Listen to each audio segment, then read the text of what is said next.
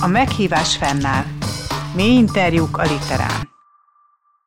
Köszöntjük kedves hallgatóinkat a meghívás fennáll tizenhatodik beszélgetésén. Ez a Litera interjú sorozata, podcast sorozata, amelyben magyar írókkal, irodalomközeli emberekkel, szerkesztőkkel beszélgetünk az irodalomról, és legfőképpen róluk, az életükről. A mai vendégünk Saly Noémi, aki egyrészt történész, irodalmár, helytörténész és író. Ezt fogjuk boncolgatni, hogy ezt a sokféle identitást hogyan lehet egy ilyen gazdag pályán elhelyezni. Én Szekeres Dóra vagyok, és állandó beszélgetőtársam Nagy Gabriella, és köszöntünk téged, Noémi, itt a stúdiónkban. Szerbusztok, jó napot mindenkinek!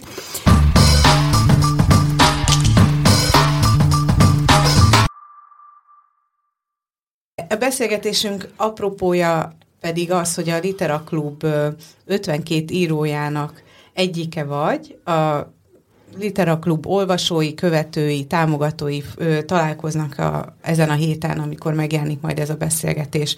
A Litera Klubba küldött exkluzív írásoddal lesz veled még rövid interjú, és ez a hosszabb beszélgetés.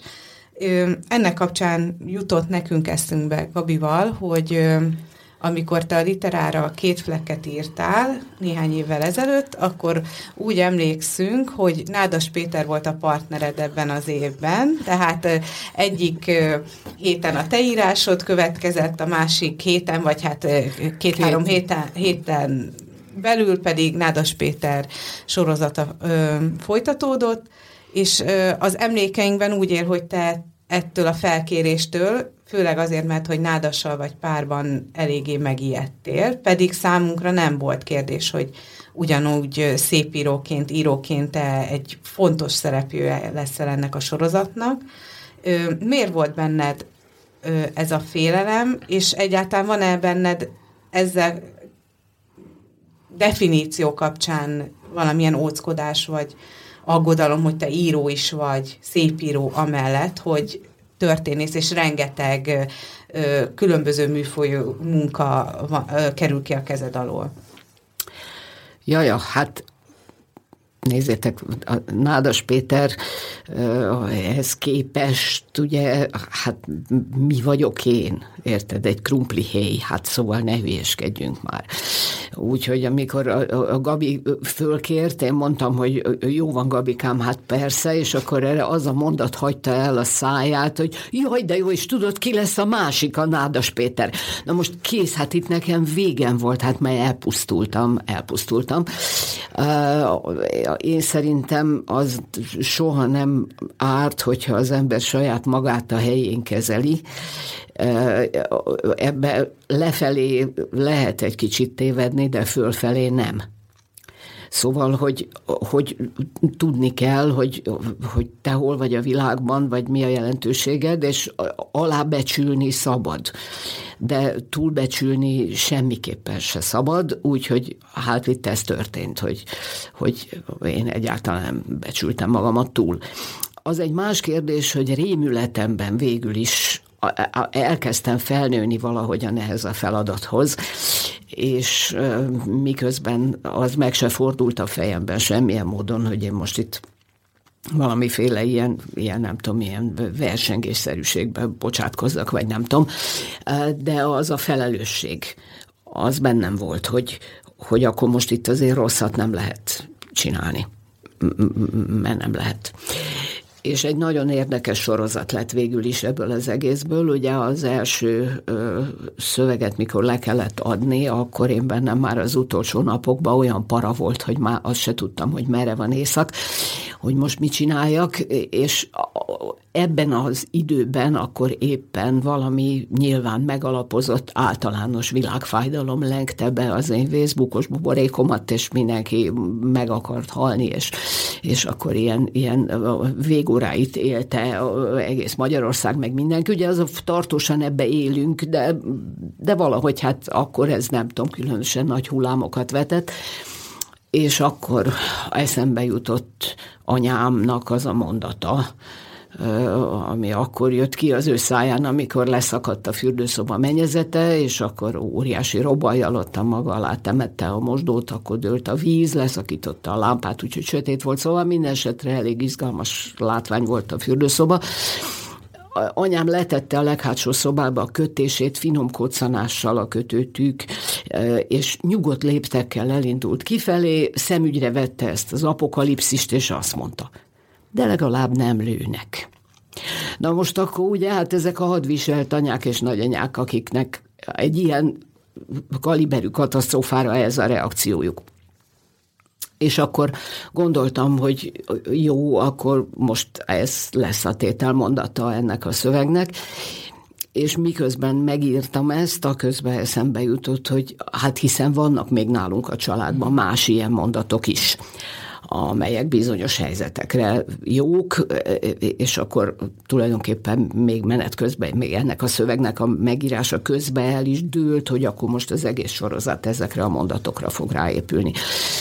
És akkor az egésznek aztán az lett a vége, hogy a Pataki Jutka, az Abóvó kiadónak a vezetője, aki akkor már nekem több könyvemet kiadta, ott elkezdett szöges bakancsba rugózni a gé gémen, hogy ebből ő könyvet szeretne.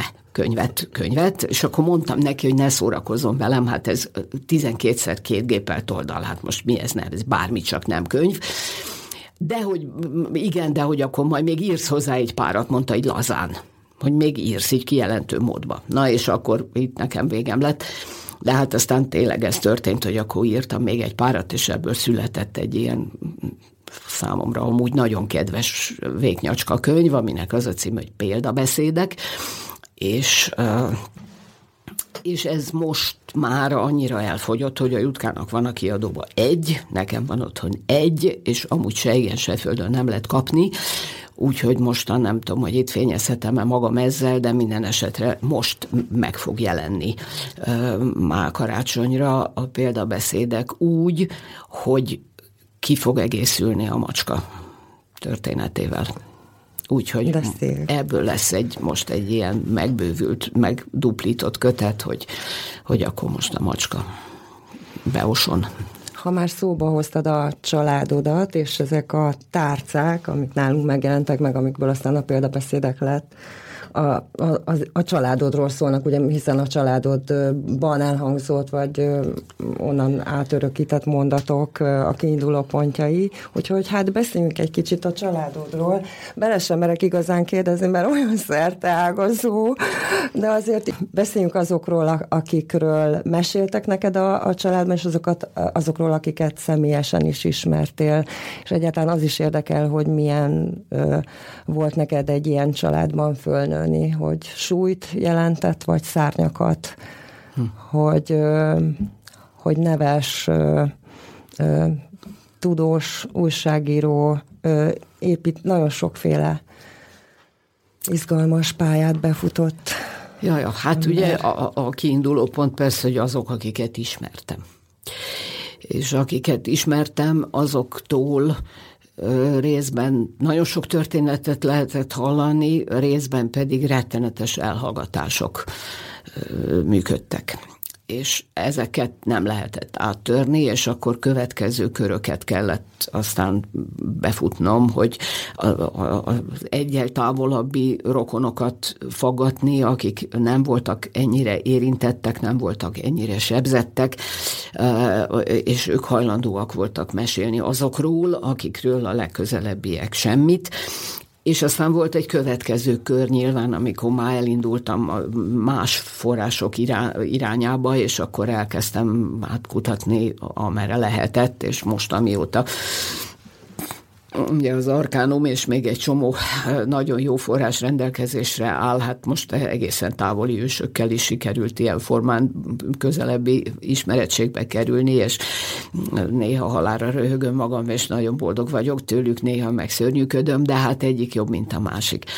Szóval ez egy olyan rendes, becsületes budapesti polgárcsalád, amilyen szerintem a, a rendes budapesti polgárcsaládoknak mondjuk a kilencven százalék, hogy ö, mindenki jön valahonnan, úgy nagyjából mindenki az ezernyolcszáz mondjuk hatvan-hetvenes évektől kezdve már itt van.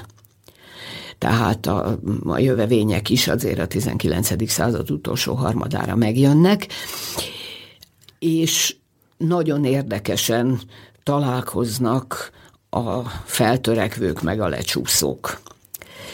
Tehát vannak ilyen különböző vagyoni helyzetű, mindenféle ilyen nemesi családok, akik különböző okokból, de már egy ilyen polgári középig érkeznek le.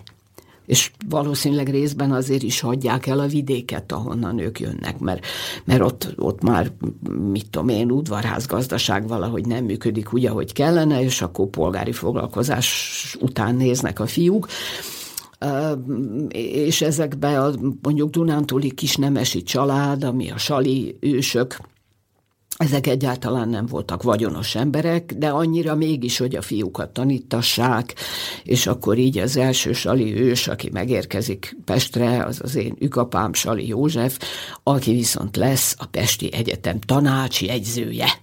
Tehát ma mondjuk azt mondanád, hogy az egyetem vezető jogtanácsosa, vagy valami ilyesmi, és tök boldog vagyok attól, hogy az ő íróasztalánál ülök én. Ami egy akkora rettenetes, gigahatalmas, háromszázhúsz kiló, azt mondta a ö, restaurátor bácsi, aki gatyába rázta, mert már minden baja volt szegény íróasztalnak, de most, mostan megint nagyon gyönyörű, és úgy simogatta, mint egy, mint egy kedves lovat, hogy csókolom, ilyen bútor az én kezemen se sok ment át, mondta Mélán. És ja, ez a mindenkori Saly vezérhímek íróasztala volt, és mikor a fivérem halála után megörököltem, akkor hosszú ideig csak kerülgettem a lakásba, mert olyan tabu volt. Apánk íróasztala, a bátyám íróasztala, nekem gyerekkoromban, hát a közelében nem volt szabad menni, nem, hogy ott matassak, vagy ilyesmi. De aztán úgy nézett rám ez a boldogtalan vén jószágott a nagy szoba sarkába, hogy, hogy nem bánhatsz így velem, ezt mondta az íróasztal. És akkor megcsináltattam, és akkor egy nagy lélegzettel birtokba vettem, és azóta is ott ülök, de én nem gondolom, hogy az az én íróasztalom, hiszen az a tesóm íróasztala, és rajta van a tesóm nagyolója, meg a tesóm papírvágó késsel, tesóm harminc éve meghalt. Na, szóval ugye vannak ezek az ilyen Pestre érkező és a polgárságba betagozódó ilyen nemesi izék. Egyébként a legrégebbi ilyen nemesi ágat, azt piszok régre, az ezerkétszázas évekre visszatom vezetni. Hát persze nem én, hanem így a Nagy Iván meg ezek az ilyen családfakutató dolgok. Úgyhogy ottan van a divék nemzetség, ilyen rudnai, Rudnyánszky, mit tudom én, ezek. A, az a Rudnyánszky, aki a nagytétényi kastélyt átépíteti, meg a mostani alakját nagyjából kialakítja, az az én ősanyámnak a testvére volt, de egy igen rossz jellemű csávó, úgyhogy én örülök, hogy nem vagyok egyenesági leszármazottja neki, és a báróság sem öröklődik oldalágon, úgyhogy ezeket én mind megúsztam.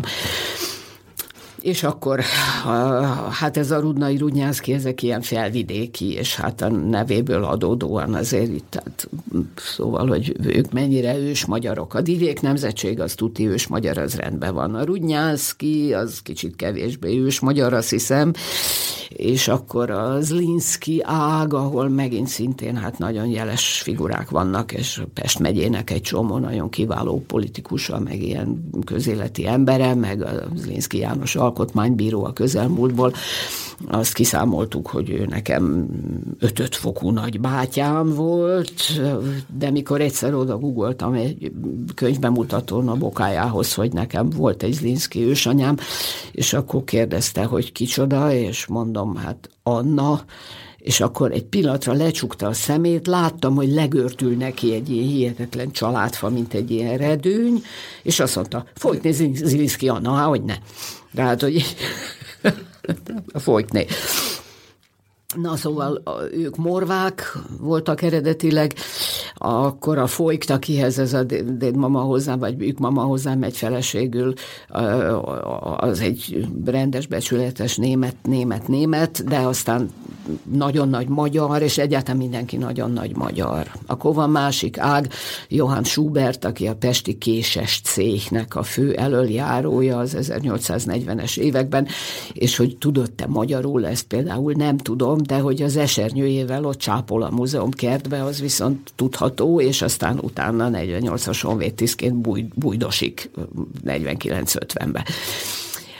És akkor aztán vannak a tótősök, ezek a francsekek, ahol nagyon jó építészek vannak, és akkor ezek evangélikus tótok a felvidéken, meg aztán később ottan a, a Galga Mácsa túra, mit tudom én, a Galga mentén Gödöllő, úgyhogy az idősebbik Francsek Imre építész dédpapa, ő Gödöllő, Gedellőn, így van az anyakönyvben, Gedellő született, és uh, hát ők eredetileg szlovák anyanyelvűek is voltak, az ős, ős, ősök, és akkor aztán megtaláltam, hogy mindenféle helyi evangélikus templomban a keresztelőmedencétől a harangig mindent ottan adományoznak, mónárok, mónárok, ezek mónárok, és akkor a mónár azért ez egy elég jövedelmező uh, hivatal, és hát a Francsek Páljuk apa is elég vagyonos ember lehetett, mert nagyon jól ki házasítja az összes gyereket, valami hetet vagy nyolcat. Az összes gyerek kap egy-egy malmot nász ajándékba, kivéve dédapámat, mert őt egyetemen tanítatják. Tehát neki az a, az apai ö, hát így hagyományozás, hogy akkor ő kifizeti a, az építészkari tanulmányokat. Na, hát szóval egyik jobb fej, mint a másik, egyik, egyik izgibb, mint a másik, és a, én nagyon szeretem ezt az egész gigamultikultit, ami van. Jaj, hát ki ne felejtsem Spitz Máriát, ugye Spitz Mária az egyik kedvencem, dédanyám Spitz Mária, a Saly Károly, ez a József, az íróasztalos Józsefnek a fia, aki arról nevezetes, hogy ő a pesti rendőrség történetében a leghosszabb ideig szolgáló rendőrtiszt, úgyhogy ő még Tajszeleknél kezdi, és a harmincas években iszonyú öregen megy nyugdíjba. Ő fogta meg Papa Kosztát, a híres kasszafúrót. Meg kell örülni tőlük.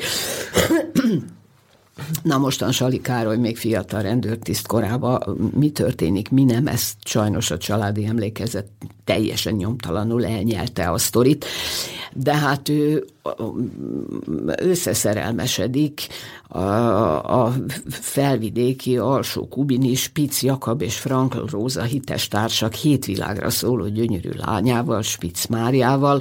Spitz Mária Zabit szült a Gólynak. Na most hát ezt a drámát annyit tudok, mert azt megőrzi a családi emlékezet, hogy Spitz Jakab és Frankl Róza süvetülnek, megszagatják ruháikat, és elsiratják a lányokat, akinek otthon többé a nevét sem szabad kiejteni, tehát ezek virtigli rendes ortodox zsidók. És akkor, amikor a második kis Zabi is megszületik, konkrétan az én nagypapám, akkor Saly Károly két család teljes felháborodását és, és mindenét legyőzve, mert ugye az ő ugyanilyen ortodox katolikus dunántúli családja se ünnepelte azért hangos tapsal ezt a dolgot, de hát akkor azért ő mégiscsak feleségül vette Spitz Máriát, aki katolizált, és akkor ötre emelték a fiúk számát.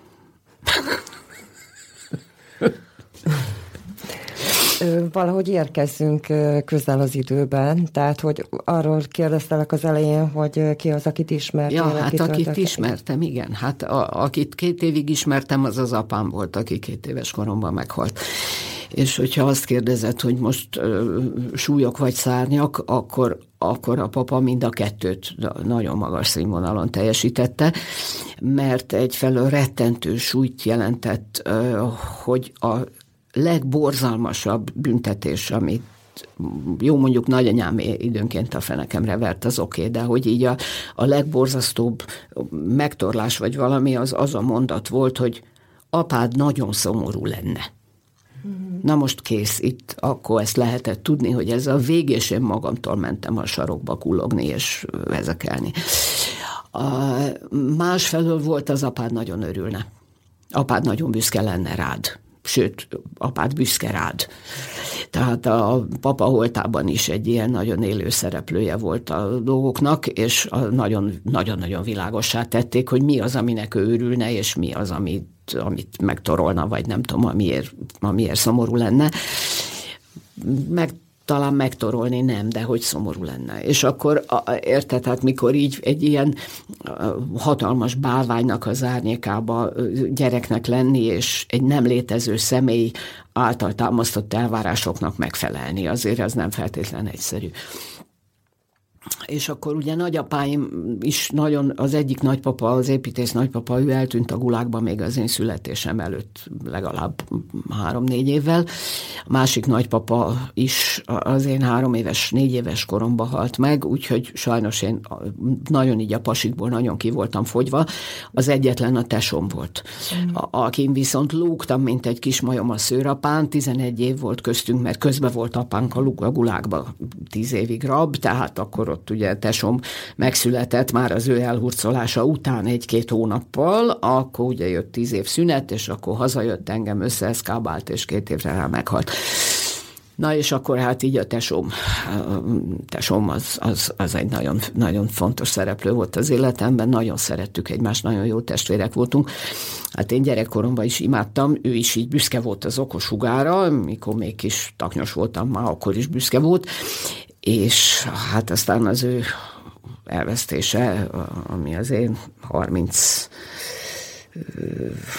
harmincöt éves koromban történt, tehát az is már nagyon régen, az, az egy nagyon, nagyon keserves veszteség, és a mai napig is az. Na most, ha a nőket nézem, akkor ugye ott van az egyik oldalon a, a, az apai ági nagyika, akivel nem élek együtt, ugye, mert az anyaival igen, de az apaival nem, és akkor hát nagyika, a nagyika, aki mindent megenged, aki mindent megbocsát, nagyika, aki tényleg egy tündéri figura volt, egy, mikor én, amikorra én emlékszem, amúgy is egy pöttöm teremtés volt, de akkor már tényleg mint egy aszalt alma, tudod, amikor már egész kicsi, iszonyú ráncos, és olyankor a legjobb.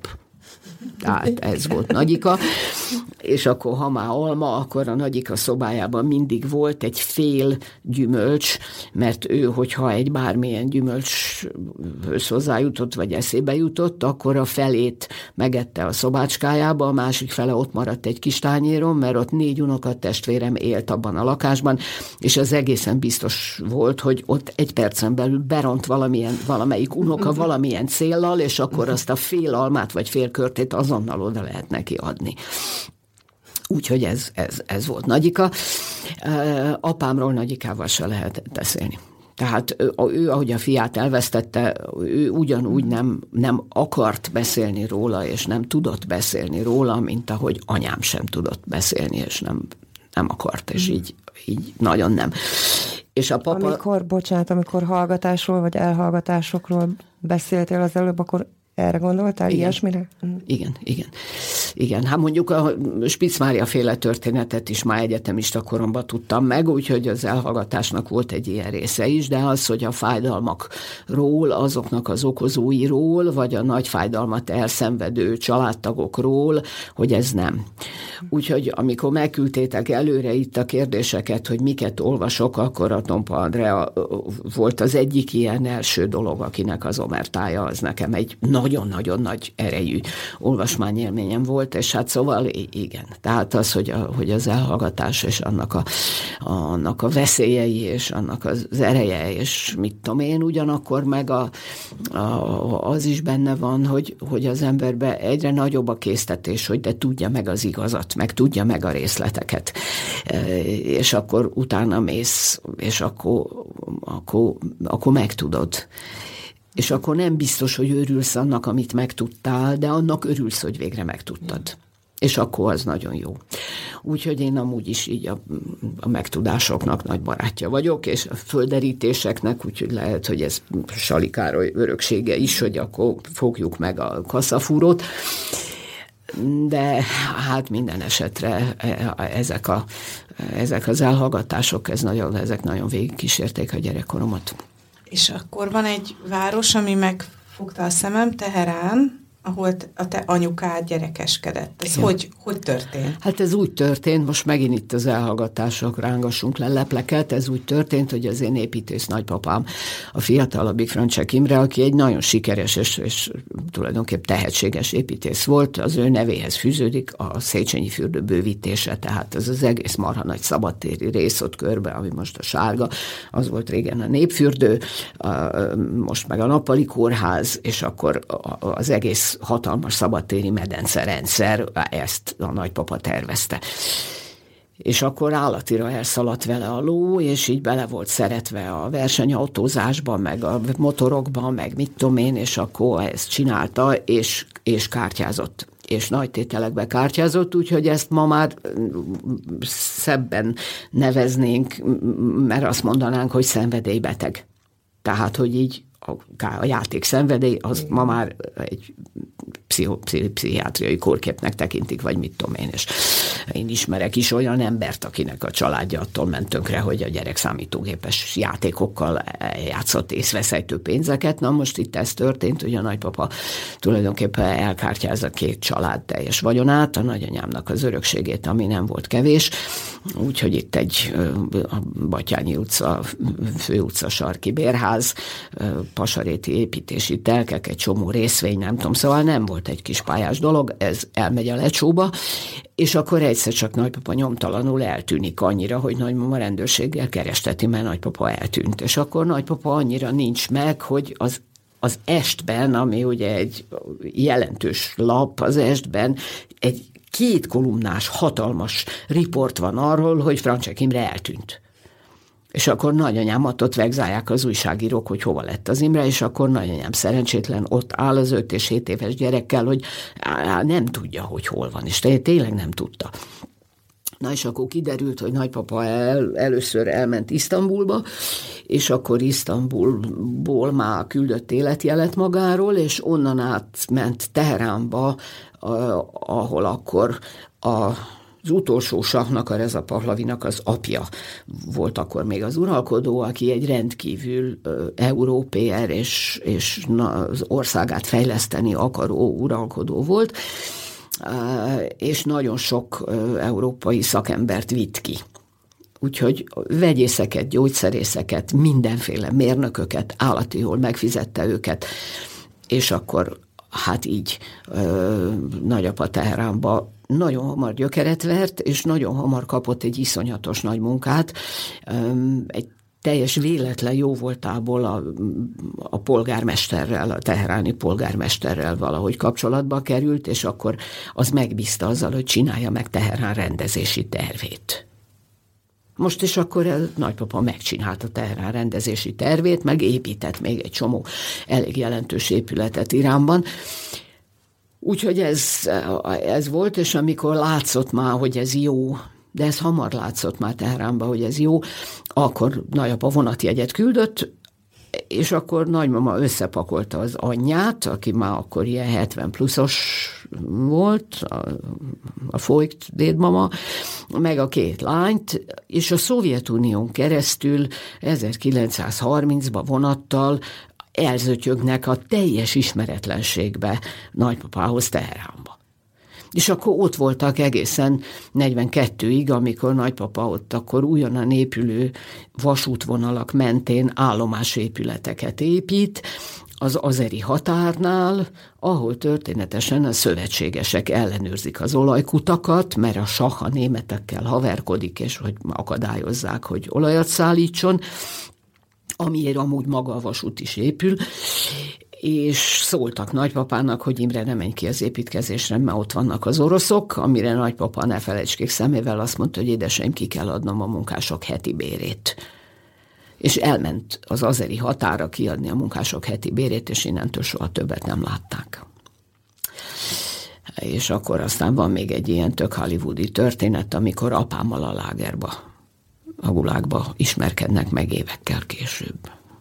Úristen, de akkor még menjünk vissza arra, hogy ott van akkor ké, e, három nő, négy. Vagy négy nő. Igen. Tehát valahol ez a nők magukra maradás történet, ez, Hát a négy többször... nő ott, igen, a négy nő már megint ott marad a semmi közepén, ezúttal Teheránban. És, és mi, akkor miért jönnek haza? Hát svéd vöröskeresztes útlevéle jönnek haza, és azért jönnek haza, mert ugye Teheránban négy nő családfenntartó jövedelemszerző férfi nélkül nem tudott maradni, mert hogy miből éljenek, meg hát egyáltalán, és hát Budapesten meg van rokonság uh-huh. még. Úgyhogy a családra lehet számítani, és akkor tényleg ez is lesz, hogy mikor ők hazajönnek, akkor, akkor úgy de laknak szanaszét családtagoknál. Van egy háború, tehát hogy...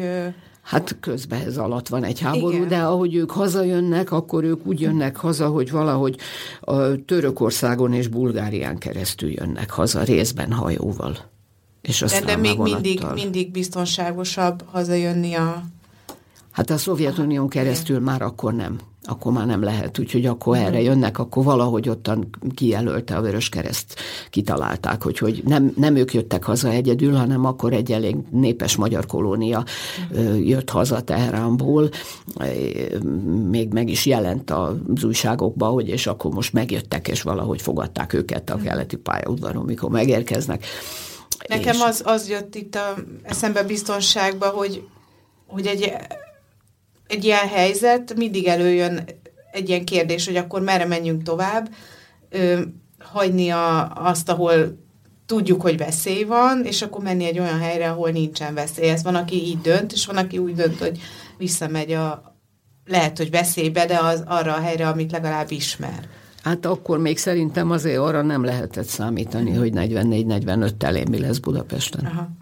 Biztos remélték, hogy, hogy a háború nem megy be igen. a városba bele. Igen. És ezt nagyon sokáig, nagyon igen. sokan remélték, és tulajdonképpen, igen. hogyha megnézzük a Európa nagy történelmét, akkor bombázni bombáztak szanaszét, de ostromok nem voltak túl sok helyen nagyvárosokban, igen. és egyik se volt annyira hosszú, mint Budapest ostroma. Ezt most szembesültem ezzel, most mikor írtam a, a Margit-szigeti nagyszálló történetéről most egy könyvet, és akkor ott, hogy mi történik, hogy az ostrom, meg a védjük a szigetet, ki van a nagyszállóban, ki nincs a parton, a nem tudom, és akkor ott olvastam egyszer csak valamilyen a Budapest ostromáról szóló szakirodalomban, hogy, hogy, hogy Európában a leghosszabb ideig tartó ostrom, az Budapest ostroma.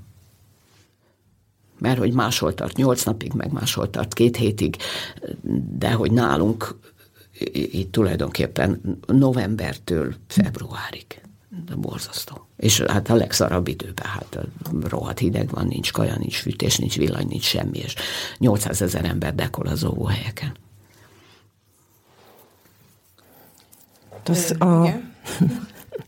A szüleid ugye negyvennégyben házasodnak össze, igen. és ö, olvastam valamelyik írásodban, hogy, hogy, hogy a családban is vannak, meg a rokonságban is vannak, akik zsidókat mentettek. De erről mit lehet tudni? Keveset. Keveset. A papáról lehet tudni, hogy ez egészen biztos, hogy így van. És ők hárman voltak nagyon jó barátok, a két Pali meg az apám.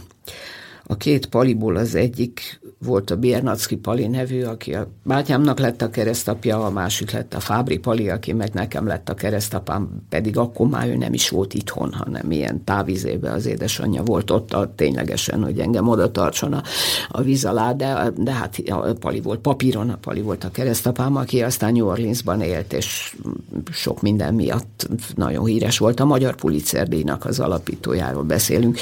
Na hát ők hárman elképesztő cselekedeteket hajtottak végre, és hát így nagyon, nagyon, nagyon sok embert mentettek meg nagyon bátran, és erről én részben, a Palitól részben pedig más kortárs barátoktól tudok. Erről a családtagoktól tudok én a legkevesebbet, mert a, a apám azért, hogy ne sodorja őket veszélybe, nekik nem beszélt. Nekik egyáltalán nem beszélt erről.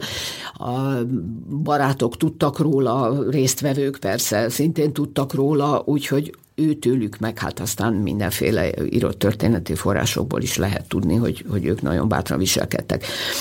Másfelől Nagyika, Nagyika, apám anyja, aki az anyám legjobb barátnőjét, Rozgonyi Klárit, a fotó Rozgonyi, az még sok kortársamnak, vagy a nálam idősebbeknek fog mondani valamit, a fotó Rozgonyiról és az ő lányáról beszélünk, Klárikáról, akik aztán mindent túlélve Argentínába emigráltak, és ott még folytatták ezt, meg hát tud később már aztán mással foglalkoztak a Klári férje révén. Szóval őket Nagyika az ő apáca barátnőinél egy kolostorba ott sunyogtatta, be voltak öltözve apácának ők is, zsidó anya és zsidó lánya, úgyhogy rájuk húzták a habitust, és akkor így.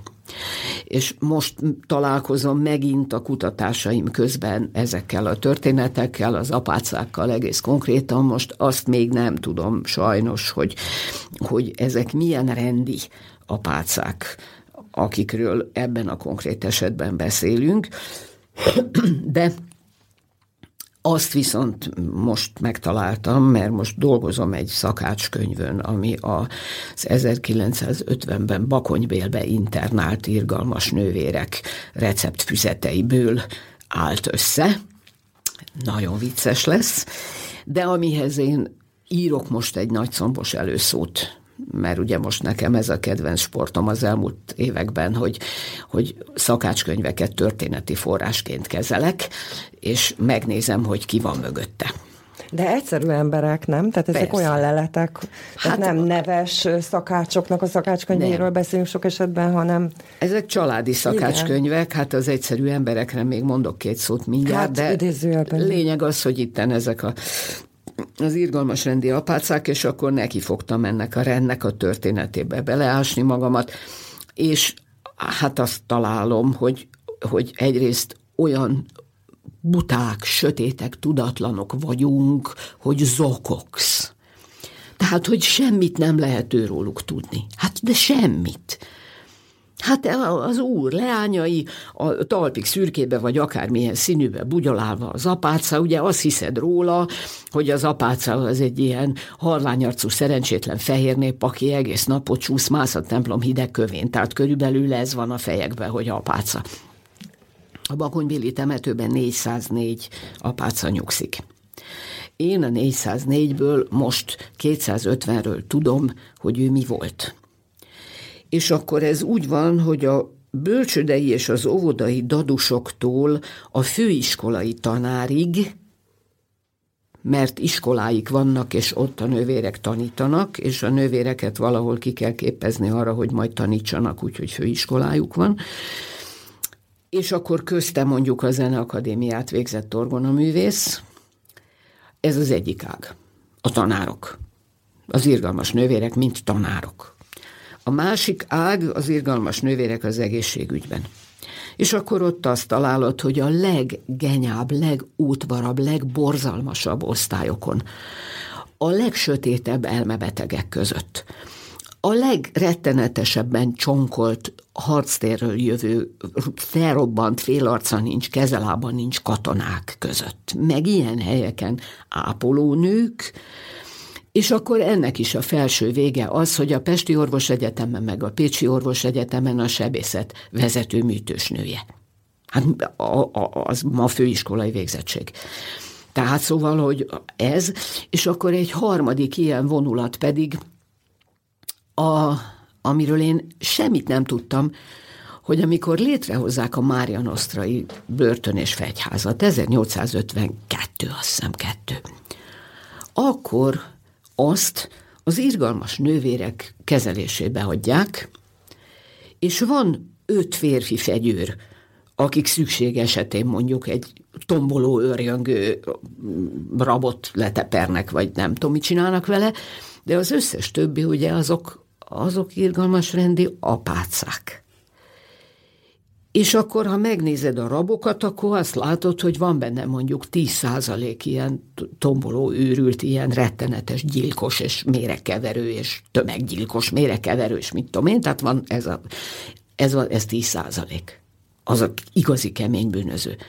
Az összes többiek azok ilyen szerencsétlen, piti tolvaj lányok, aki ellop a vásárba egy kendőt, meg a még sokkal szerencsétlenebb felcsinált cselédlányok, ahol nem az úrfit fogják száz évre vasba verni azért, mert fölcsinálta a cselédlányt, hanem őt fogják, mert elemészti, még magzatként, tiltott magzat elhajtás, Mária-Nosztra. Megszületik a csecsemő, pánikjába, kínjába, a szégyentől való rettegésébe, akkor megöli a kisbabát. A nyílegyenes Mária-Nosztra. Na most és akkor azt olvasom, hogy és Mária-Nosztráról nem jön ki írástudatlan elítélt, és hogy megtanítják ezeket a rabnőket nem csak, hogy írni, olvasni, hanem sütni, főzni, szabni, varni, kertet művelni. A fegyháznak saját bölcsödéje és óvodája van, ahol a rabnők gyerekeit ugyancsak a, az irgalmas apácák agyusztálják, és hogy a legkapósabb cselédlányok Vácon, de még Pesten is, a Nosztráról szab, szabaduló lányok, mert azoknak úgy ki van egyenesítve az élete, hogy a, hát a, a megtestesült tisztesség és jóság jön ki. Na jó, hát egy nyilván volt hiba százalék, ott is persze nem akarom én ezt azért ennyire túlspilázni, de hát szóval azért mi van? És erről úgy, ahogy ti nem tudtatok semmit erről az egészről, úgy én se, és szerintem a fél, fél ország nem, vagy az ország kilencven százaléka nem. Mert a fiúknak nagyon jó a pé er-juk. Bencések, hoj, nagyon. pé er-isták, aj, az iskoláik, tök jó. Ferencesek, ah, olyan aranyosak, olyan rendesek azok is, az iskola, meg a minden, a ferences barátok, nagyon jó, persze. És az apácák tessék mondani. Mert az apácáknak semmilyen pé er-juk nincs, nulla. Pedig ma is vannak, ma is ugyanezt csinálják, ma is ugyanígy. Még a Teréz anya nővérei az még egy valami, amiről a pesti ember valamit tud, mert ezek a fehér, kék, kék, kékcsikos, mint a kávésrésze széle, kis fejkendőikkel néha felbukkannak a metróba, vagy a itt ott, ott, és akkor látjuk őket. Többieket nem látjuk. Pedig ugyanezt csinálják, még mindig.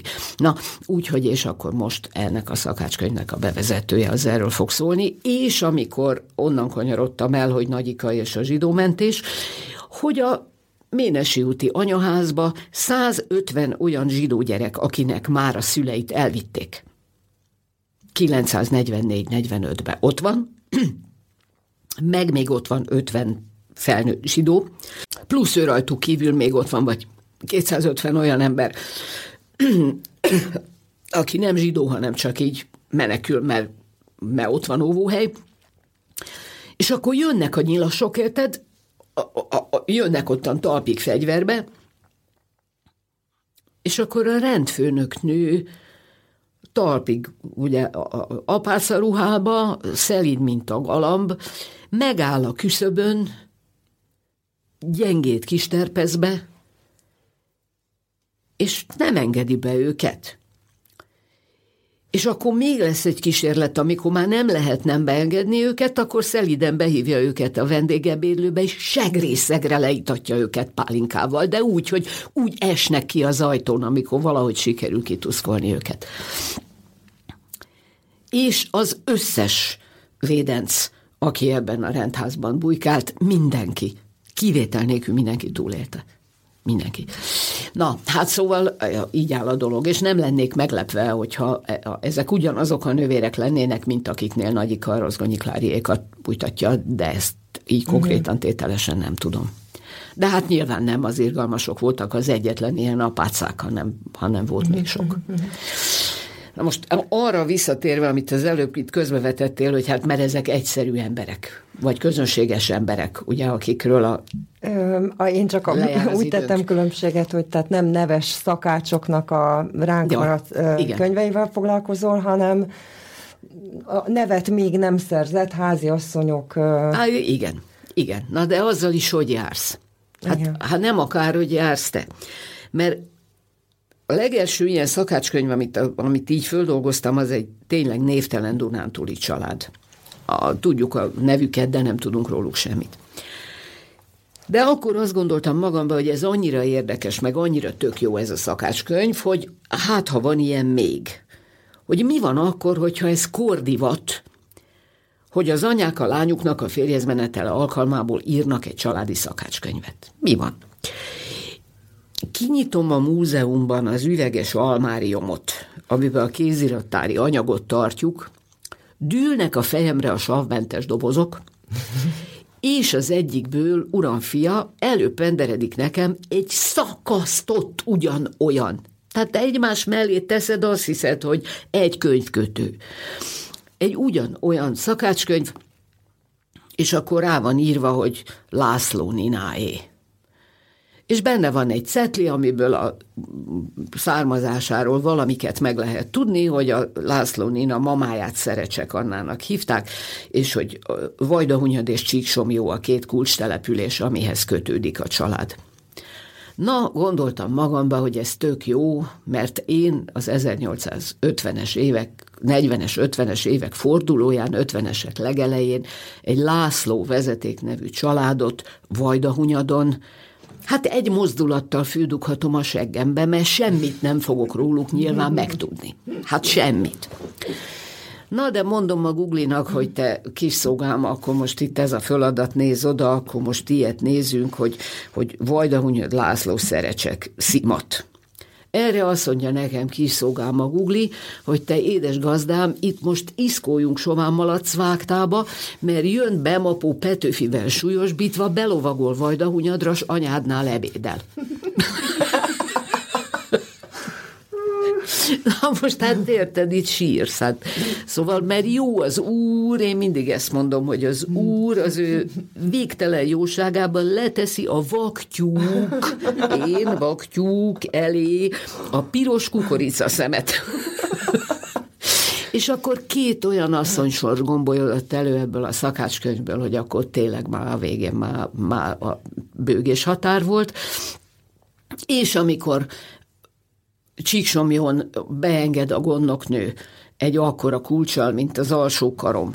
A, a Fodor kúriának abban a lakrészében, ami a család, amit a család megtartott, mert mikor visszakapták az egészet, akkor odaadták egy gyerekmentő alapítványnak, és akkor ez az én László Ninám, meg az ura háza, és akkor most gyerek otthon van benne, és egy kis lakrész a család megtartott, és akkor oda beenged a gondnoknő engem ezzel a kulccsal, és ott lóg, érted, olajban Szerecsek Anna, szakácskönyvem szerzője, meg a lánya László Nína, ott lóg olajba a falon.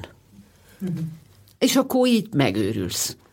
És akkor már csak egy valami volt, hogy tudtam, hogy ez a szegény Szerecsek Anna ezernyolcszázhatvanhétben hatvanöt évesen egy Isten háta mögötti faluban, mert az ura az ilyen bánya és kohó mérnök, és akkor ott a Béga forrásvidékén, ott ez a Vajdahunyad és Lugos között a hegybe, egy olyan falu, ahova ma is napi egy busz jár, és mikor megpróbáltam én azt a buszt, az aznap nem jött egyáltalán, az a busz, a napi egy busz nem jött, és akkor rettenetesen panaszkodtam az én kiváló ö, marosvásárhelyi újságíró barátnőmnek, a Parászka Borókának, hogy, hogy most akkor mennyire gáz már, hogy mert most itt nem jött az az aznapi busz, amire a Boró azt mondta, hogy hát elviszlek én, és képes volt, és akkor tartottunk egy ilyen csajos napot, hogy a Boró, a kislánya meg én elindultunk megkeresni Szerecsek Anna sírját, a semmi közepére, érted, a madár nem röpül át, ott már madár sincs, olyan hegyek meg így a Béga folyó forrásvidékkel, vagy hát ilyen egy patakot még a Béga. Hát és akkor ott állok, érted, ott állok az Anna sírjánál, ahol nem tudom, hogy utoljára mikor állt meg egyáltalán valaki. De ugye az én szakácskönyvem szerzője, Szerecsek Anna, megvan, ki van fizetve a sírgondozás valahogy ott előre, az látszik, meg mondták is aztán, hogy az ő unokája, vagy dédunokája, a Palkó bátya, aki most nyolcvan valahány éves, de ő még megvan, hogy ezt ott rendezik, le volt kaszálva a hant szépen, és akkor egy ilyen gyönyörű kovácsolt vas kerítés, ugye hát kohó, hámor, mezőbányászok, gyönyörű kovácsolt vas kerítés, egy gyönyörű kis kovácsolt vas kereszt, és akkor ott van nekem alatta Anna, akinek jelenthettem, hogy kész vagyok. Most akkor kész vagyok. De úgy tudom, hogy ezt folytatni is akartad, nem? Tehát, hogy hát, ha van egy olyan felvidéki asszony, aki Akarom. megírta a maga szakácskönyvét, Akarom. és a többi, és a többi. Hát most a Bakonybéli apácák, ugye most ez lesz a következő ilyen történeti szakácskönyv, ami ugyan nem az a korszak, amit szeretnék jobban föltárni és föltérképezni, mert ugye ezeket az ezernyolcszázötven körüli kéziratokat azért kezdtem elsősorban piszkálni, mert ezekben nagyon sok ö, érdekes ilyen átmeneti dolgot lehet fölfedezni, tehát az a a hagymás paprikás zsírban szügyig gázoló magyar konyha, amit ma hagyományosan annak gondolunk, ha bár most már szerintem azért ez is halványul, vagy nagyon erősen átalakul épp mostanában, tehát ez még ott nincs. Hanem akkor mi van? És akkor azt látod, hogy létezik a paprikás csirke, mint fogalom, csináld meg a csirkét ugyanabba a barna tejfölös szószba, amiben minden más, tegyél bele egy egész paprikát. Az erdélyieknél ott a paprika, ugye ez nem megy át a Királyhágon, a máig sem ment át, tehát ott nincs.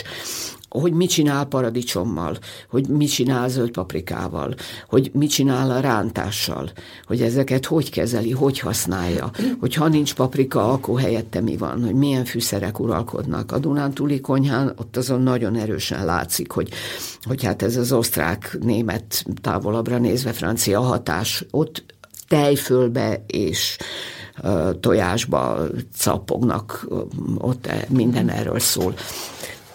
De hogy jött egyébként ez a, ez a gasztrológiai, vagy gasztrotörténeti vonal az életedben, mert ugye amikor ö, ö, abbahagytad a tanítást, ugye a Szegedi Egyetemen, visszajöttél Pestre, ugye, akkor még tanítottál máshol, vagy nem ott már? Akkor már nem tanítottam. Ja, igen, nem. Akkor mert... Rézengő Ritter voltam két vagy három évig, és akkor megismerkedtem az én későbbi főnökömmel, Kis Imrével, akit szegényt szintén most vesztettünk el májusban, az borzasztó, A, aki akkor lett a Magyar Kereskedelmi és Vendéglátóipari Múzeumnak az igazgatója, és én akkor már tulajdonképp kilencvenöt óta foglalkoztam a kávéház történeti kutatásokkal, ami ugye az irodalomtörténet felől indult, mert akkor még én tudatlan liba azt képzeltem, hogy hát kávéház, irodalmi kávéház. Hát meg francia irodalommal foglalkoztál, az agya. Hát ott, is, ott is volt kávéház, de, de akkor már engem egyre jobban ez kezdett érdekelni, és ezt tulajdonképpen Zelke Gyulának köszönhettem,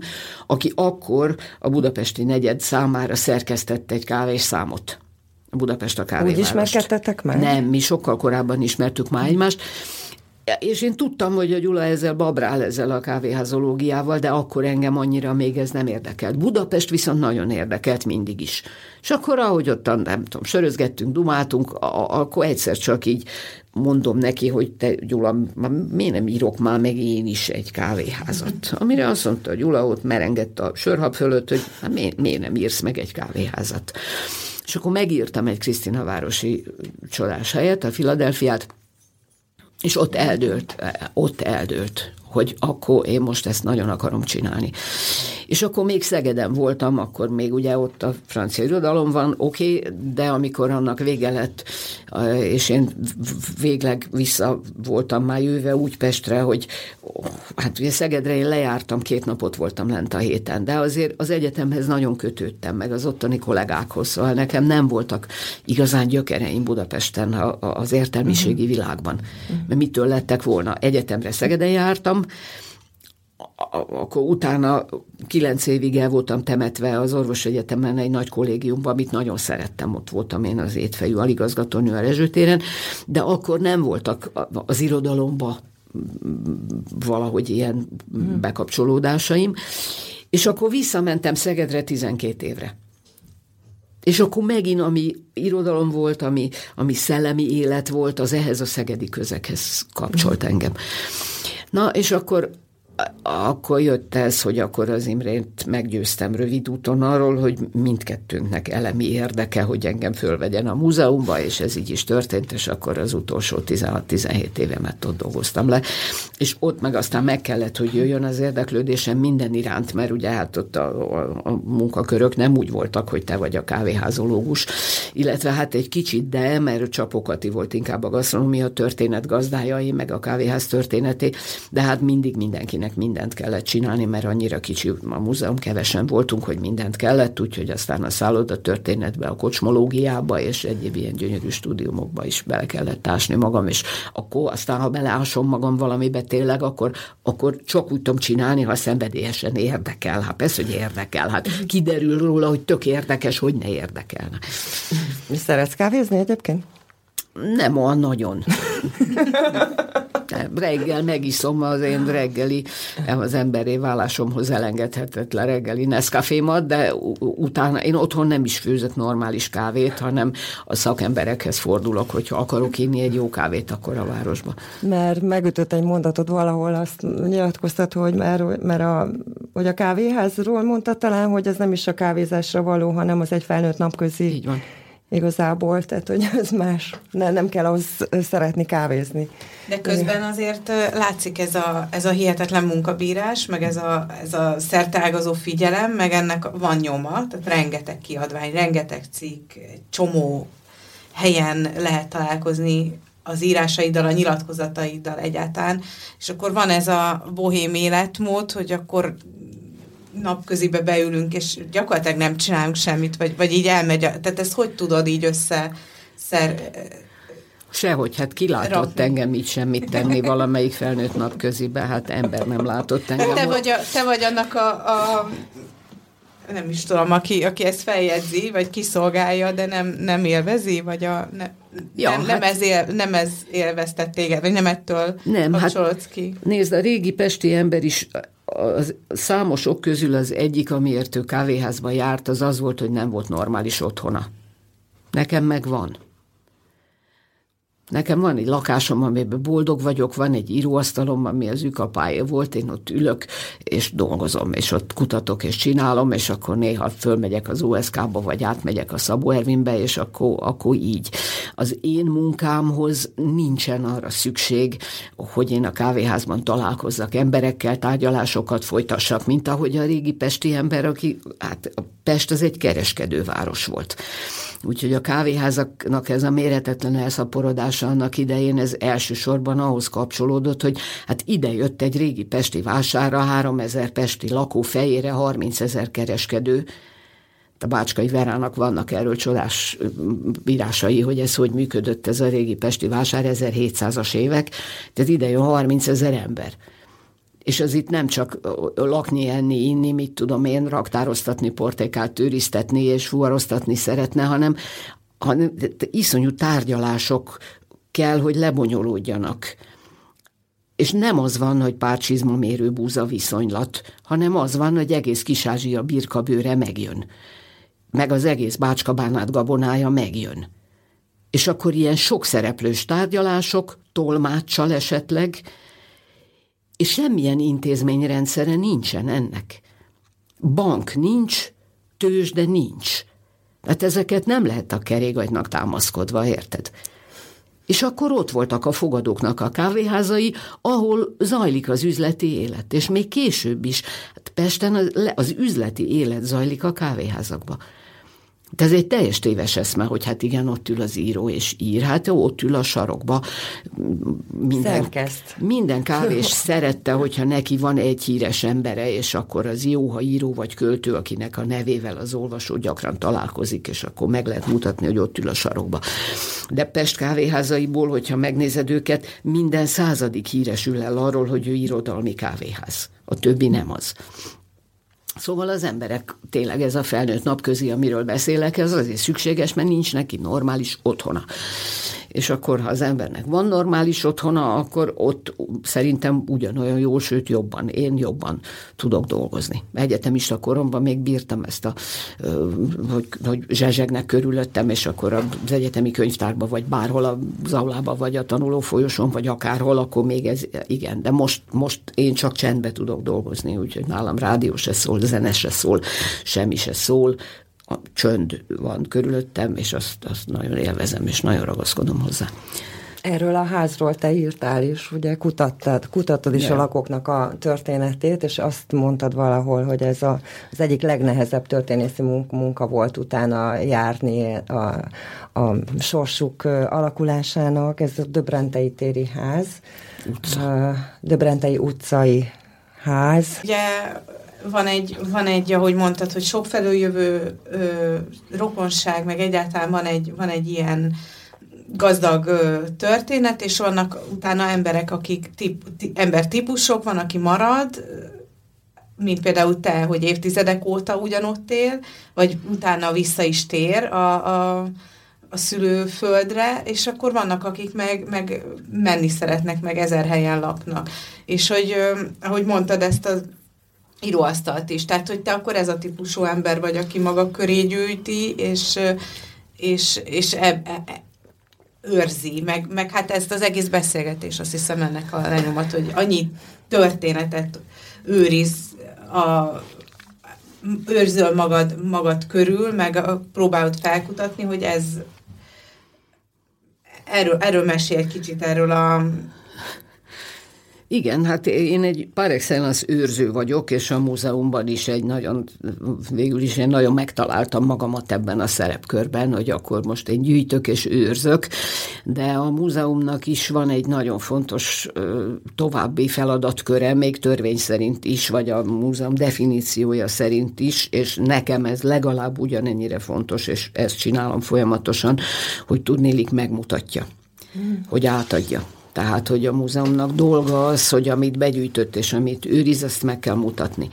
Most ugye múzeológus is többféle van, mert van, aki az őrzést tekinti hivatásának, és, és, és oda nem engedne ahhoz a tárgyhoz, vagy be nem engedne abba a raktárba, de én nagyon nem ez vagyok, én nekem a megmutatás és az átadás. Tehát én tanárként is ezt csináltam, egész életemben ezt csinálom, hogy valami tudást begyűjtök, beszedek, és átadom a, a, ezt mindenféle erre vevő érdeklődőnek. Úgyhogy addig, amíg gyerekek között voltam, addig, addig nekik adtam át ezt, és akkor, mikor már így nem, akkor pedig hát egy ilyen szélesebb közönség lett, de hát én attól is tök boldog vagyok, amikor meghívnak, mit tudom én, ilyen könyvtárba, műfázba, öreg otthonba, akárhova, ami most már sajnos már egy kicsit számomra túlságosan is elszaporodtak ezek a meghívások, mert azért ez is tud lenni fárasztó, de hogy meghívnak,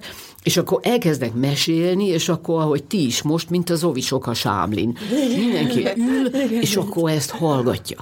És én ebbe örömömet lelem, én nagyon szeretek így mesélni, de ahhoz, hogy mindig tudjak újat mesélni, ahhoz azért mindig föl kell készülnöm ezekre a mesélésekre, és akkor ez meg már így egybe azért elég, elég sok strapa, hogy ne ismételjem magam, hogy ne ugyanezt mondjam. És mikor már sokatszor hívnak ugyanoda, és sokatszor és mindig mondják, hogy nem baj, hogy már hallották, mert meghallgatják szívesen még egyszer, de engem zavar, hogy milyen már, hogy most engem ezért fizetnek, akkor most nem lehet egy rókáról hét bőrt lenyúzni, szóval nem lehet azt csinálni, hogy most ugyanazt elmondom még egyszer, meg még egyszer, mindig rendesen felkészülök, és mindig mesélek új mesét.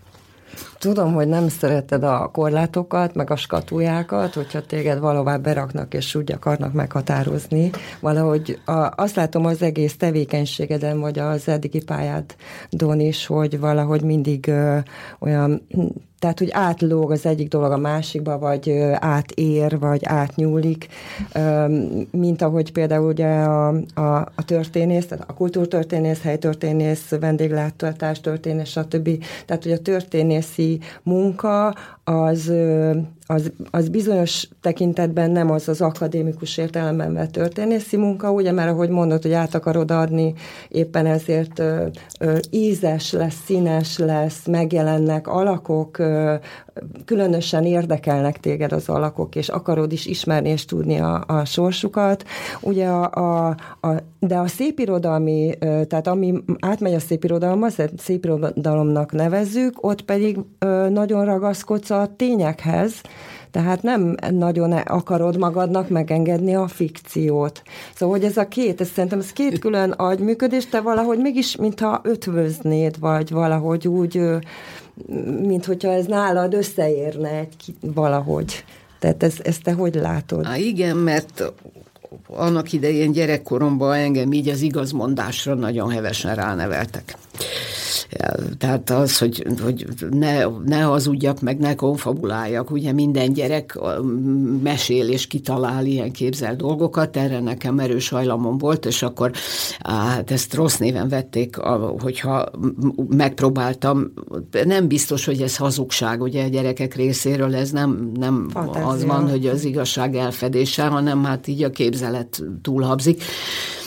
Úgyhogy az igazságnak a tiszteletét azt rettentően belém nevelték. Úgyhogy én, én szeretek a tényeket leírni, szeretek igazat beszélni, és hát szó, ami szó, igen, amikor a szépirodalomnak már a, mondjuk így az oldal vizeire én átevezek, azért akkor is a, a legtöbb dolog, amit leírok, az, az, az úgy van. És nem gondolom, hogy nekem el kell szakadnom a valóságtól, hiszen minek? Mert hogy az annyira úgyis tök jó, meg annyira hihetetlen dolgok vannak benne, meg, meg hát annyira érdekes, hogy hát most mit szórakozzak én azon, hogy kitalálok figurákat, mikor megvannak. Ki vannak találva már, és jók. Sokszor már olyan, mint hogyha nem is valóságosak lennének. És tehát nehéz, a valóság maga persze. néha, néha túlburjánzik, persze, hogy mondjam, olyan, mint egy fikció lenne. Igen, tehát ezt a történetet mondjuk, ahol apám meg a nagyapa összefutnak a gulágba, nem tudom hány százezer vagy millió rab között, mekkora esélyed van neked arra, hogy Kazahsztán közepén a Budapestről érkezett vű, és a Teheránból érkezett após összefut a Spászki láger orvosi rendelőjében, ahol apám az orvos a jogi diplomájával. Tehát szóval nem kell itt semmit se föltalálni. A, hát ami a, a, a történészségnek ezt a periférián mászkálását illeti, ehhez nekem a, az egyik legnehezebb fordítói feladatom közben érkezett a, a megvilágosodás. Nem a Lévi-Strauss, hanem a Marcel Mauss, aki az ő mestere volt, és akinek van ott egy olyan tanulmánya abban a kötetében, amit a Lévi-Strauss állít össze azért, mert a Mauss egész életében nem ért rá egy saját kötetet összerakni. Mert annyit dolgozott, és annyi minden más csinált, hogy mit publikál nagy tanulmányokat folyóiratokba, meg neveli a fiatal nemzedéket, mert az első világháborúban az egész fiatal antropológus szakma úgy, ahogy van, egy darabba kihalt. Szóval ő nem aspirál arra, hogy neki kötete legyen, hát mit érdekli ez őt. De a Lévi-Strauss összerak egy kötetet a Maussnak. És akkor abban van egy tanulmány a testtechnikái címmel, ahol a Mauss azon gondolkozik, hogy, hogy az embernek a legkézenfekvőbb, legelemibb első eszköze és szerszáma az a saját teste. És hogy másképp úsznak a ö, malájok, mint az európaiak, másképpen tanították őt futni kisfiú korában, mint ahogy most ötven-hatvan évvel később futnak a sportolók, másképpen riszál a maori, vagy az új-guineai kislánya, hogy másképpen riszálja a csípejét, mint ahogy riszálják a, a francia ápolónők. És ebből egy nagyon érdekes, tulajdonképp csak egy felsorolás, hogy mi mindent kéne kutatni. Hogy mi minden, tehát ez nem is igazán egy tanulmány, hanem egy nagy probléma felvetés az egész. És ebbe azt mondja, hogy és minden tudományterület határvidékén ott van egy nagy kupac, amire a tudatlanság kitűzi az egyéb feliratú zászlót. Na, oda kell behatolni, mondja a Mauss. Hát ugye milyen tök jó. Nagyon tök jó. Oda kell behatolni. Mert ott van az, amit, amit téged tovább visz. És ha megnézed, hogy új tudományágak is mindig úgy születnek, hogy valaminek a határvidékén addig kotorászunk, valami két dolognak a közös mesdjéjén addig izégatunk, amíg egyszer csak onnan valami ki nem jön. Én kölyökkoromban utáltam a történelmet nagyon, tényleg? Mint tantárgyat az iskolába. Igen, mert állandóan évszámokkal cseszegettek bennünket, és arról szólt az egész, amit tanultunk, hogy elfoglalta, leigázta, kivégeztette, hány ezren halnak meg,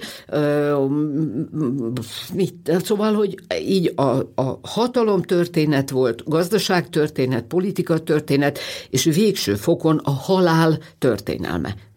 Ezt tanultuk, a halál történelmét. És akkor a szegedi vonaton, ami olyan volt, mint egy ilyen mozgó kávéház, vagy egy ilyen mozgó akadémiai kirendeltség, és ott együtt utaztunk a matematikus, a geográfus, a pszichológus, a nyelvész, a mindenféle szakos bölcsész, mindenki egymás egyén hátán, és akkor mindenki mesélt a saját, a távol lévők szapulásán kívül, ami ugye mindig egy nagyon fontos téma volt a, oda és visszaúton, de hogy mindenki mesélte, hogy mivel foglalkozik, meg most éppen mi van. És akkor ott meséltek a történészek nekem először a mikrohistóriáról, mint egy történészi iskoláról, aminek az a lényege, hogy fejreállítja az egészet, és alulnézetből közelít. Igen. És hogy egy német parasztudvar gazdasági naplóiból jutunk el a harminc éves háborúhoz.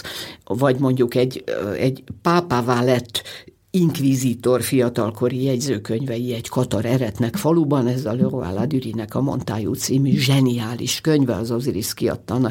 Hát én ezt úgy olvastam végig, mint egy krimit, mint a rózsa nevét, hogy nem tudok lefeküdni, míg a végére nem érek, és ott hasaltam a kora őszi nyitott ablaknál, hogy az Isten hidege megvet, mire észbe kaptam. Szóval, hogy hát ez. Na, és akkor ez. Tehát a Mauss, meg, meg ezek az alulnézetek, ezek kezdtek engem nagyon bátorítani, és hogy én így nem akartam az akadémikus közegbe soha betagozódni, és ez engem rohadtul nem érdekelt. Azt most már megtanultam, hogy, hogy a lábjegyzet nagyon fontos, hogy a forrásokat meg kell adni, mert ha én azonnal nem írom föl, öt perc múlva úgy felejtem el, mint a vihar, és a büdös életbe többet nem fogom megtalálni. Hallgatva téged, az, az jut eszembe, hogy a, a FOMO jelenség, ami ugye, hogy a feeling of missing out, tehát attól félve, hogy valamitől én kimaradok, lemaradok, ez ugye, ez kapcsolódik ehhez, hogy amikor az ember rá érez egy témára, vagy, vagy így belenéz ugye a kódba, és akkor ott kinyílik előtte egy új világ, és azt érzi, hogy ezt is meg kell ismernem, és még mélyebbre kell mennem, még pontosabban kell látnom.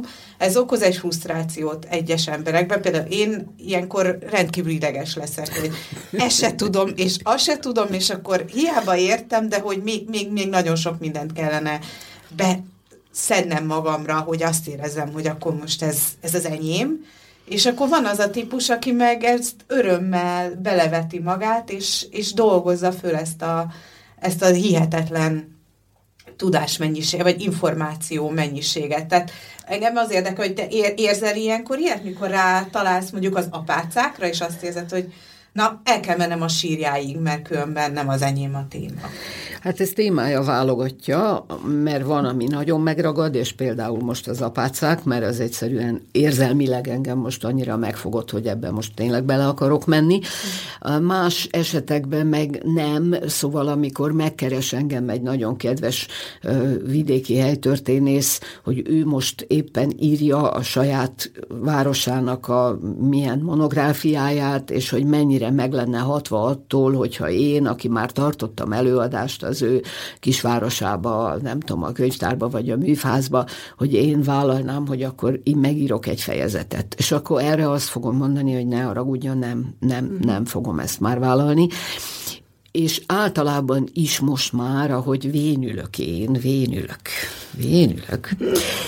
Most egyre nagyobb figyelmet kell fordítanom arra, és fordítok is, hogy, hogy segítsem azokat a fiatalabbakat, akik már ezt csinálják, csak még nincs ekkora pofájuk nekik, meg nincs ekkora, még nem ennyire népszerűek, vagy még nem tud róluk ennyire a közvélemény, de kell, hogy tudjanak, mert én egyszer csak azt fogom mondani, vagy a jóisten azt fogja mondani, hogy most akkor ez ennyi volt. És boldogság én nekem az, hogy látom, hogy vannak olyan fiatal újságírók, van olyan fiatal idegenvezető, van olyan fiatal művészettörténész, mit tudom én, akik ezeket a ö, helytörténeti és művelődéstörténeti kutatásokat most már csinálják, már olyan jól csinálják, mint én, bizonyos témakörökben sokkal többet tudnak már, mint én, és akkor én megpróbálom őket amennyire lehet futtatni. Tehát jön hozzám valaki, hogy akar ebbe a tárgykörbe valamit, akkor most már én tudom azt mondani sokszor, elég sokszor, hála Istennek, hogy bocsász, én nem, mondta az egérke, én nem, de itt van a izéke, aki ezt ugyanolyan jól vagy jobban meg fogja tudni csinálni. És akkor ő is örül, én is örülök, közönség is örül, mert meglepődve konstatálja, hogy jé, tényleg, hogy ez is milyen jó fej ez a gyerek, és akkor nekem mesélik, hogy képzeljem el, hogy hallották a izét, hogy tartott, és mennyire jó volt, és hát én meg csak ott röhögök magamba, hogy ugye én toltam oda őt, hogy, hogy hívják meg őt, és akkor, hát tudod, az, az egyik meghívás már hozza magával a következőt, és akkor aki már egyszer, velem is ugyanez volt, hogy, hogy elmentem, tartottam előadást, akkor odaoson a végén valaki, hogy ő itt könyvtáros, vagy ott magyar tanár, és hogy mennék-e ő hozzá is, és akkor, akkor egyre többet hívnak. Most már ne engem hívjanak, basszus, most már hívják a fiatalabbakat, engem hagyjanak ott tükapán miró asztalánál, hogy írja a könyvet. Na, és akkor erre, erre lecsapnék. Azt tudjuk, hogy most jelent meg a Margit-szigeti nagyszállóról egy könyved az Abóvó kiadónál. Majd azt olvassuk, és nyilván lesz szó róla máskor. De az Abóvó kiadó igazgatója nagyon régóta azzal lelkesít, illetve nyomaszt, vagy nem tudom milyen szót használ, piszkál, piszkál, hogy írd már meg a családregényedet, vagy családtörténetedet. Erről te hogyan gondolkozol? Ugyanilyen dokumentumokon alapuló a hát, Saly ez, stílusban. Ez meg... ilyen Saly lesz, mert nem tud nagyon más lenni, hiszen itt most megint az van, hogy, hogy lehet egy kicsit ilyen fiktív izékkel ö, színezni ezt a dolgot. El tudom képzelni, amint az én divék nemzetségbeli kistermetű, mokány, bajuszos és rettenetesen büdös őseim lovon. Hát az ezerkétszázas években, hát milyen szaga legyen? Hát büdös. Lovon halad valahol a felvidéken, ottan egy ilyen hegygerincen, és mint egy ilyen filmjelenet, így látom, hogy ezek a kis apró termetű, mokány, büdös emberek lovon ott haladnak. Divék nemzetség. És akkor olyan nevek vannak ott, amiket én nem tudok, el, nem tudok magamtól kitalálni, de az meg már nem fikció, hogy mokon. Mokon. Így hívták. A Nagy Iván tanúsága szerint az én egyik utolsó felmenőmet mokonnak hívták, degenere divék. Mokány, nyilván ez lehetett. Szóval, hogy lehet ilyeneket szórakozni, de minél közelebb jövök az időben, annál kevésbé hmm. kell vagy lehet kiszínezni. Tehát, hogy ezzel lehet játszani, és nyilván fogok is, hogy akkor, amikor nagyon kevés adat áll rendelkezésemre, akkor a nagyon kevés, de, de konkrét adatolható, tényleg tudjuk, adatot felhasználva játszani tudok azzal, hogy ott vajon mi volt, hogy az vajon mi volt. Tehát amikor mondjuk a reneszánsz kellős közepe, és akkor ott van nekem egy Potvor Sára nevű ősanyám, apja neve Potvor Ráfael. Hát azért ilyet mutassál már. Na most, ha Potvornak hívják, akkor ez valami jogászember. Patvarista. Hát igen. Na most, hogy Potvor Sára. Hát most milyennek képzeljük el Potvor Sárát? Hogy egy ilyen nagy darab, tenyeres talpas rendrakó. Vagy az ellenkező. Vagy pedig egy aranyos, pici, sokbeszédű, tündéri hadgyerek kapaszkodik a szoknyájába, az is lehet Potvor Sára, hát mit tudom én.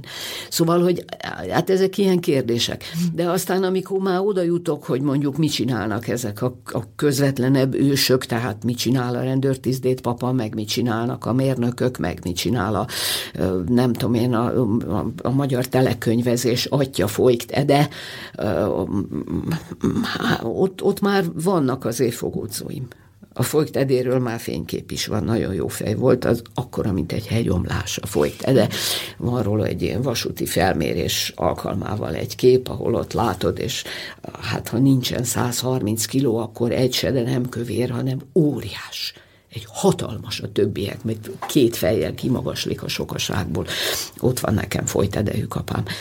Na, úgyhogy nem tudom még, hát nyilván ez lesz, hogy a, én a szép írást, meg a, a, az ilyen, hát nevezzük tudományosnak, vagy mit tudom én, minek nevezzem, én ezeket nem tudom szétválasztani, mert az egyik oldalon igazat beszélek, a másik oldalon meg miközben igazat beszélek, próbálok szépen írni.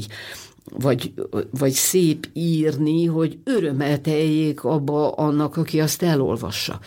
Hát nem azért írom, hogy epét hányom, mire megtalálja, hogy hol tartozik össze, hol kergeti az alany az állítmányát egy ilyen tizenhét soros rettenetben húsz lábjegyzettel. Nem azért írok, hogy bosszúságot okozzak neki, azért írok, hogy őrüljön. Egy füst alatt. Köszönjük Saly Noéminek a rendkívül szórakoztató történeteket, meg hogy itt volt velünk. Legközelebb is találkozhattok, a meghívás fennáll, és a, ne felejtsétek, hogy a Litera működése és folytatása rajtatok is áll. Szeretnénk, hogyha támogatnátok minket, mind, erről minden információt megtaláltok a litera pont hu per támogatás oldalon. Sziasztok! Sziasztok! Sziasztok!